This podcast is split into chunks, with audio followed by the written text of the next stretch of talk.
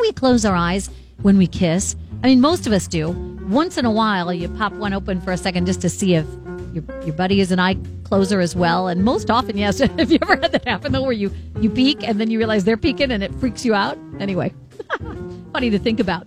Well, there is a reason why most of us, most every time, close our eyes to kiss. And God love us, we're pretty cool. Apparently, we're not very good at multitasking.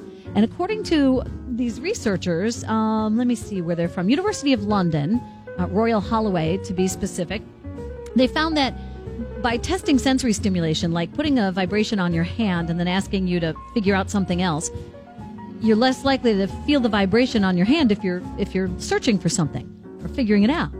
So what they've learned is that we have trouble multitasking when we want to really get into our sensory experiences, like like touch, like kissing, um, which involves smelling, and it's it's it's a lot. So.